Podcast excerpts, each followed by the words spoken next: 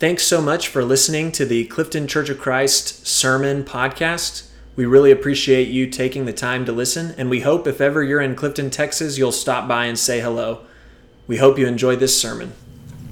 Wow, what an honor it is. I'm going to raise this little. I hope that that's okay. I'm not sure. okay, good. What an honor it is to see so many of you and be with you to lift up the name of God, uh, our Lord Jesus Christ, together with you this morning. Uh, as was so truly said uh, during the Lord's Supper, just a few hours ago in Antalya, Turkey, the church gathered and partook in the body and blood of Jesus Christ, remembering his sacrifice for them. And many of the people who are there are there as consequential fruit of your giving as a church, of your being involved in foreign mission. And uh, it's my honor today report not just of the good work that is going on, but to let you know that you, uh, much like the church in Colossae, when Paul wrote to them in Colossians 1, verse 6, and said, All over the world, the gospel is constantly bearing fruit and growing. It's, this is growth that is the result of watering that you're doing all the way here in Clifton, Texas, on the other side of the world. Uh, when we drove into Fort Worth, we stayed one night with a good friend of ours who actually had lived in Turkey for a while in the Fort Worth area. Now they, they live their Five children have all grown. Uh, many of them have gone to ACU. Uh, they have one at home who's finishing up her high school year. But we drove in and we, we spent the night with them and we talked a little. And I found out as we were driving in, it was pouring rain uh, which seemed normal because when we drove, flew into Atlanta and began our journey around the United States, it's rained everywhere we went. Um, but so I didn't think anything of it until we got to their home and they said, "Yeah, my uh, uh, Deanne, who's the mother, said." Um, my mother-in-law tells me that this is the first rain that we've had in 145 days and i said wow that is that is a lot of days without rain it's not unusual where we live to go about that many days without rain, but then we go most of the winter season with lots of rain. Uh, and I remember one day I was getting out of the rain, totally soaked, into our apartment building and getting into the elevator. And I was like, Yeah, unfortunately, it's raining again. I said this to my neighbor. And my neighbor said, Unfortunately, he said, All the farmers around here are really thankful that it's raining. And, uh, and I said, Oh, yeah, I forgot. There's a whole other group of people who, who look for rain and want rain. Uh, it is actually those kinds of people to whom uh, the verse says that God sends the early and the late rains. And um, really, I think that rain is a good analogy uh, for why we do and what motivates cross cultural missions. Uh, but before I can really talk about the context that we're in in Turkey, I need to give you guys a pop quiz. Let's see, here we go, all about Turkey. I'm going to throw up some questions up here, and if you get all of them right, it's multiple choice, don't worry, there will be options. If you get all of them right, you can come to me after the service, and uh, maybe I'll give you a bookmark from Turkey or something. but uh, it's the honor system, so if you don't get them all right, which I, I don't know that anyone will get them all right, but uh, you can uh, you can grade yourself. So here we go Turkey trivia. Uh, which famous Christians weren't born in Turkey? You have Stephen the martyr. You have Timothy of 1st and 2nd Timothy. You have the Apostle Paul. You have St. Nicholas. You have the Apostle Peter and Luke. Uh, it could be more than one of these, but which ones weren't born in Turkey? Do you know? There you go. You Stephen the martyr and the Apostle Peter. Uh, the others all were, were born somewhere in what is now, now called Turkey. At, at that point, it was called Pamphylia, or, you know, there's the city of Tarsus. Um, here, the capital of Turkey is Constantinople, Istanbul, Izmir, Stuffing, Athens, or Ankara. I know that some of you have been to the capital, so I know you'll know the answer. It is Ankara. the population of Turkey is 20 million, 63 million, 9 million, 300 million, 81 million, or 1 billion. It's not a billion, I promise you. It is 81 million. the most popular sport in Turkey is oil wrestling, camel wrestling. These are real sports. I'm not making them up. I've watched them on television in Turkey. Basketball, hockey, gymnastics, or soccer. I can hear you saying it out there. That's right, soccer. What is this called? A Muslim church, the Hagia Sophia, the Blue Mosque, Sultan Ahmet. Uh, what else do I have written up there? Missile silos or minarets. Uh, the answers could be C or D the Blue Mosque or Sultan Ahmet. This, this mosque was built to distract people from losses that the Ottoman king Sultan Ahmet was taking at the time of his reign. And so he said, I'm not a very good military leader, but I can be a strong religious leader. And so he built this giant mosque to rival the Hagia Sophia, the church of holy wisdom that sits just opposite it in Istanbul. Who is this? Man, if you asked if you asked Turkish kids who this was, uh, they would be yelling it out. They know who it is. It's not George Clooney. it's Mustafa Kemal Ataturk. This man is considered the savior of modern Turkey. And uh, we'll talk about him a little bit more in a few minutes. What is this called in Turkey? Is it called Turkey, Tasty, Indian, uh, Greece, Big Bird, American tur- bird, or American treat, or turkey? It is actually called Indian. That's what we call it, Hindi, which means Indian in Turkish. What percentage of the population is Christian in Turkey? Uh, it is this one right here. Yes. There's about 25,000 known Christians in a country of 80 million. If you do the math, it comes out to about 81 million. It comes out to about that number there. Uh, for how long has Turkey was Turkey the center of a Christian empire before it became Muslim? Do you know? It was about 1,100 years that the Byzantine Empire existed, the Christian empire, from the time of, of the Apostle Paul and all the way up to, um, to the time in 1435 when it was taken over by uh, the Seljuk invaders and Fatih the Conqueror. How many members does the Antalya Church have? It has roughly 300 members. Uh, and I think the national drink of Turkey is it black tea, coffee, uh, what did I have? Vodka, wine, Coca Cola, green tea. It is black tea. Uh, the, the average Turkish male will drink six cups of black tea every day. This is uh, they're, they're ranked as one of the highest tea consumers in the world, uh, even higher than China uh, because of the amount of tea that they drink on a daily basis. They love their tea. Inflation in Turkey in 2022 was 9%, 110%, 80%, 2%. What do you think it was? It, just for reference, I think it was about 8 or 9% in the United States this year. Uh, it was 80% in Turkey this year. And, and that's the, the end. How many of you, right, by show of hands, how many of you were able to answer all of them correctly? I, that's not fair. I, I, I went over this with you earlier. so, so it's not important that we know these things, but it is helpful as I now share about the context of Turkey a little bit that you know some of those facts that we're a place with very few Christians. Uh, it's a growing church that we have, it's an exciting work, and every year we see more and more added to our number. Uh, but why do we go all the way across the world to another country and share the word of God with people?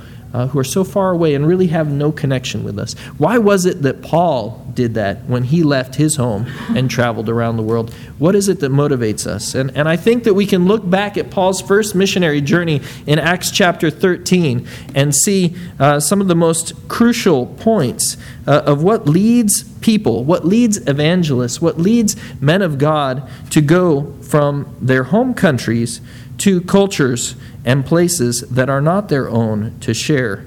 Uh, for Paul, it was a very specific calling, and that calling uh, was one that he received on the road to Damascus.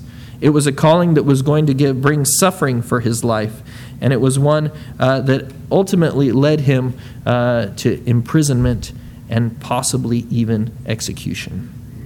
In Acts 13 36 through 39, after Paul has given his first great missionary speech, uh, we see he comes to the end and he talks about a hero, a hero of the people who he was preaching to. He says, For David, after he had served the purpose of God in his own generation, fell asleep, was laid among his fathers, and underwent decay. But he, whom God raised, Jesus Christ, did not undergo decay. Therefore, let it be known to you, brethren, that through him forgiveness of sins is proclaimed to you, and through him everyone who believes is freed from all things from which you could not be freed through the law of Moses.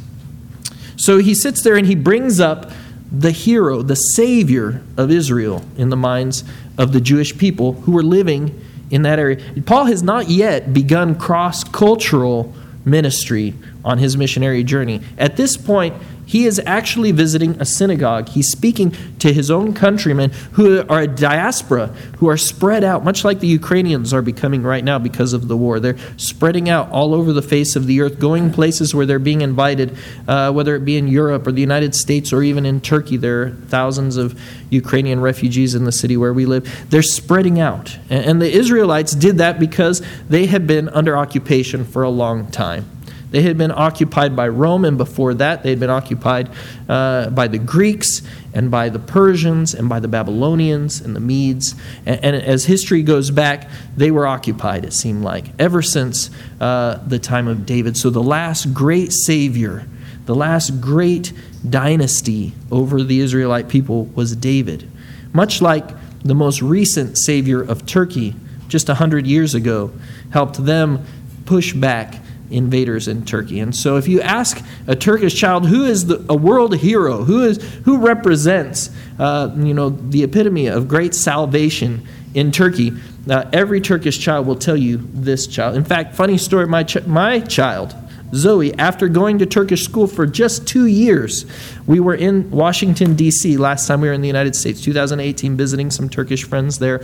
And we went down to where you have the Washington Monument, and by the Washington Monument, you have several war memorials. You have World War I and World War II and the, the, Vietnam War, and these memorials are all there in memory of people who had lost their lives, who fought valiantly uh, to stop wars and to, to be able to bring end to conflicts. And as we're sitting at the World War I memorial, my daughter, who at the time was only six years old, seven years old, seven years old, I think, said to us, If Ataturk had been here, none of this would have had to happen. That's what she said. That's what she said. So, obviously, at a very young age, they're taught to revere and love and value this man who did uh, hold together a, a, falling apart and decaying empire, which was the Ottoman Empire. At the end of that time, he was able to keep what is now known as Turkey uh, from, from really going into a lot of different divided factions. And so, uh, there was some importance to him. And, and though I would not call him a godly man, uh, there is a progression of men and people's lives who allow themselves to be used by God.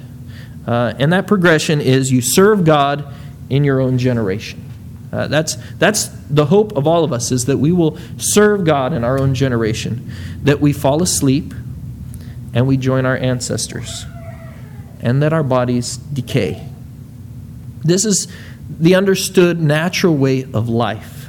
Nobody around you is going to say, if they're a godly person, I'm not going to die. Uh, my body is not going to see decay. Even Paul, when he writes in 2 Corinthians to the church in Corinth, he says, Outwardly we are wasting away, though inwardly we are renewed day by day. Uh, so the decay is something we can expect. The devaluation of currency in Turkey is something that I can expect. Inflation is going to happen. Uh, you know, houses are going to fall apart. In spite of all of this decay, what gives us hope? Where is our joy? Where do you see decay? Every time we're in uh, inviting people to Turkey, we take them usually out to uh, the place where this sermon was preached in, the, in this region right here, just north of this city in Pisidian Antioch. Uh, this city right here is Perga, where Paul likely preached a similar sermon. Uh, you go, though, and you walk through the ruins, and you see that, that there were churches in the fourth century, in the sixth century, that this city was a bustling metropolitan, and now it's just ruins just ruins. And if it weren't for the restoration work of a few tour guides who pool their money together and buy some columns, the columns wouldn't even be standing. Uh, and so they've gone and, and people have put a lot of effort into trying to restore just a minimal amount. I know it's a dark picture uh, of the ruins there. If you come and visit us, we will take you there and you can see it firsthand. But the ruin and decay is a sign that God is still supreme.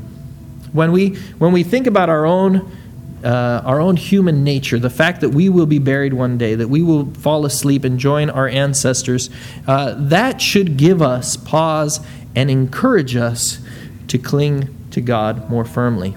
That's what Paul said. In fact, he said that because we did this, because even David, your superhero of a king, died, saw decay, joined his ancestors, there, there is one person in all of history who has not done that, and that is Jesus. Because he did not decay, God raised him to life.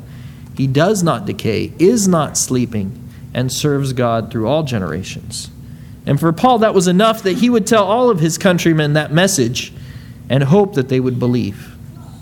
You would think that they would have all joined, and there was great response to Paul and Barnabas in Pisidian Antioch. So much so that as we look at the next verses, we're going to see that uh, the next Sabbath, the next Saturday, nearly the whole city came to hear the word of the Lord. But when the Jews, when those who were in the synagogue and the leaders of the Jews saw the crowds, they were filled with jealousy and began contradicting the things spoken by Paul. They were blaspheming. Paul and Barnabas spoke out boldly and said this It was necessary that the word of God be spoken to you first, since you repudiated it and judge yourselves unworthy of eternal life. Behold, we are turning now to the Gentiles. For so the Lord has commanded us I have placed you as a light for the Gentiles, that you may bring salvation to the end of the earth. So we see here a paradigm shift for Paul and Barnabas. They were going, they were hitting up all of the churches. They were sharing God's word. They were not only sharing God's word, they were bringing great news. The thing that you've been hoping and praying for has happened, they are saying. And they are telling them, this is it. The Savior has come to the world. And they re- received great fanfare. Uh, people wanted to come so much so that almost the whole city could you imagine the whole city of clifton gathering in one place to hear a, a sermon and to hear the news it must have been an amazing time with regards to speaking as an evangelist but at the same time, it must have been very discouraging for the people last week who seemed to receive your message to come and to begin to argue with you because they were jealous in their hearts that you were being successful. Sometimes we feel like that's the opposition we face in Turkey. If you're not successful, it's really hard to find the opposition. if you're not bringing people to the Lord, uh, if you're not seeing crowds gathered, it doesn't cause any concern in the hearts of opposition. They're, they don't care about you. You can stay in your house and not be affecting the community around you, and people are pretty happy to leave you alone. Satan's pretty happy to leave you alone. The time you start feeling the opposition, you can be pretty sure that God is using you in a powerful way in your community, in your home, in your family. Especially if you're doing good and you're facing opposition. If you're not doing good, uh, then all of that goes out the window. This year, we felt like we were facing some opposition. This uh, is a crowd of Christians gathered in downtown Antalya, right next to one of the largest malls is the civil uh, mayor's building. Let's call it the mayor's building, the municipality. And that's not where we were supposed to meet on Easter Sunday, but that's where we ended up meeting this Easter. This Easter, we were supposed to be in a really nice salon. In fact, I showed a picture during the class time of this theater that we normally meet in. And that theater we booked three months in advance, uh, which is a normal amount of time. That's not real late. That's actually about the right amount of time to book something in Turkey. I mean, that's really early by Turkish standards. By Turkish standards, the week before is a good time to book something. But, uh, uh, but for, for us, it was really good. We got it in, on the books, on the calendar, and had paid our deposit.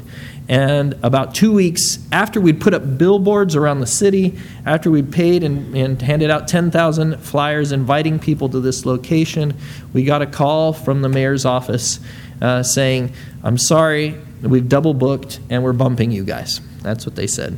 And uh, we were praying in our leaders' meeting the week that we found out, and we had already gone back and forth with them. And the best they could offer is to bus us to a whole other facility somewhere, and, and that really wasn't going to work because we'd already spent all of our advertising budget on getting people to this location.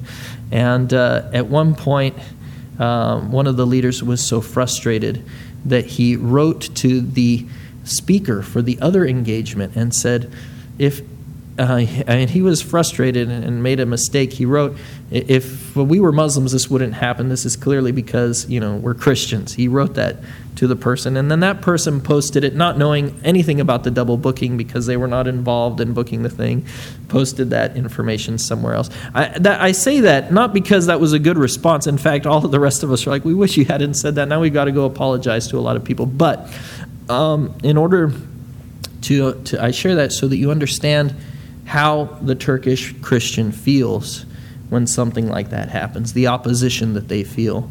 The, the obvious logical jump for them is it's because we're Christians that this is happening. And it may be true, but it certainly can't be proven, and never would there be anything overtly said uh, about that in that situation. So they face hidden opposition at times, much like many of us, most of us. The, the enemy doesn't oppose us to our face very often, uh, but we feel it in our hearts.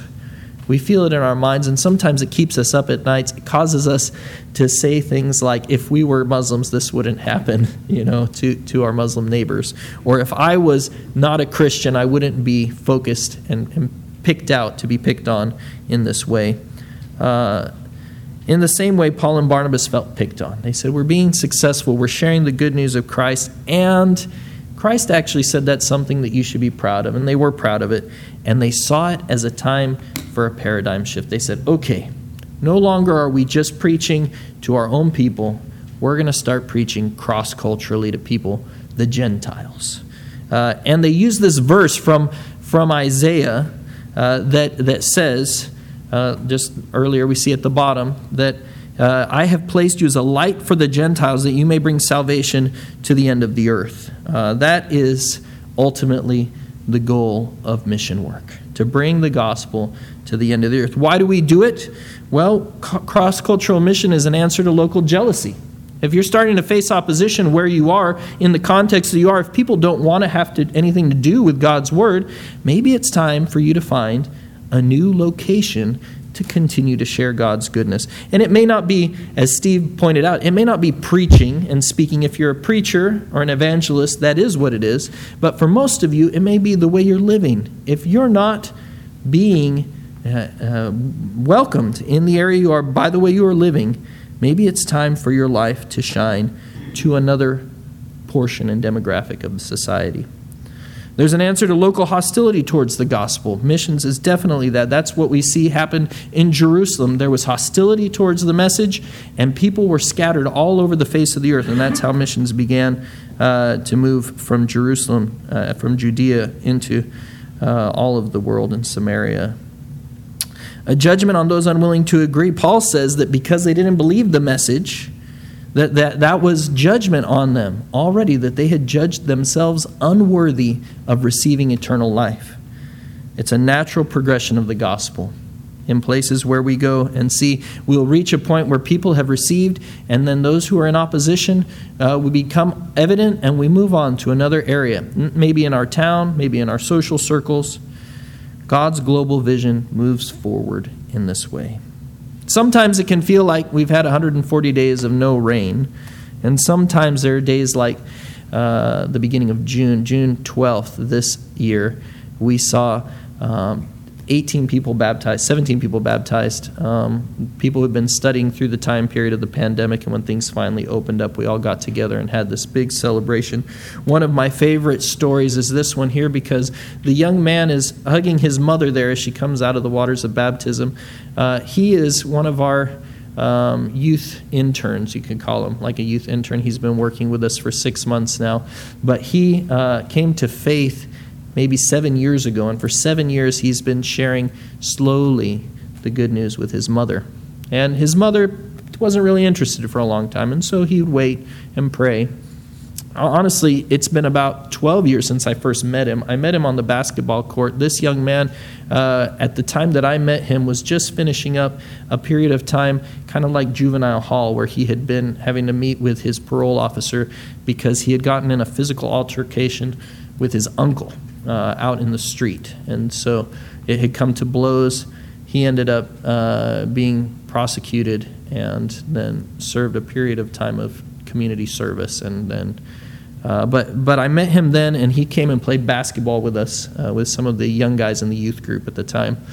And uh, he lived in a neighborhood where several Christian people were there, and he started developing friendships with them. At the same time as he, he continued to live his life with a gang, uh, his friends from school who were like a bike gang, and and uh, uh, after time passed, he started spending more time with us at the church and less time with the gang until finally, although he still knew all those guys, he really only spent time with us. And then about seven years ago, he was baptized and uh, has continued to study.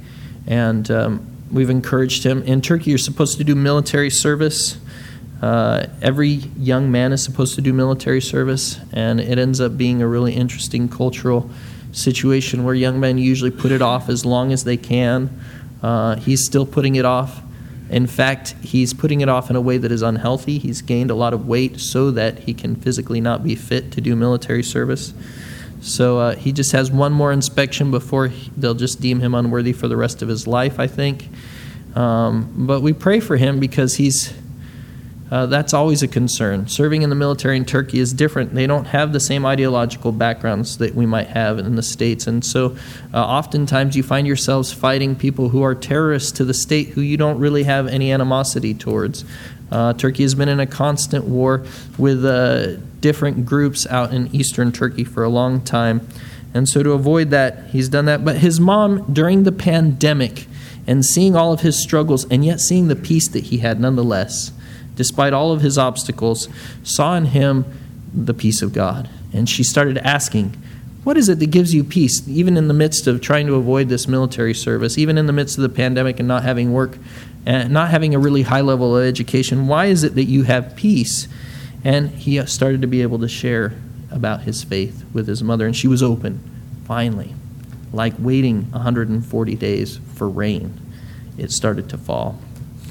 And, and there wasn't a dry eye in the congregation that day as she came out of the water and they embraced because we knew that this was God's faithfulness. This was God turning hearts towards Him from the nations and bringing them, drawing them to the light of His Son Jesus that is in all of us who profess His name. In Isaiah 49 6, he says, I have placed you as a light for the Gentiles that you may bring salvation to the end of the earth. Actually, there's a broader context in there. He says, It's too small a thing that you should be my servant to raise up just the tribe of Jacob and to restore the preserved ones of Israel. That's not enough. He says, On top of that, I will also make you a light of the nations, so that my salvation may reach to the end of the earth.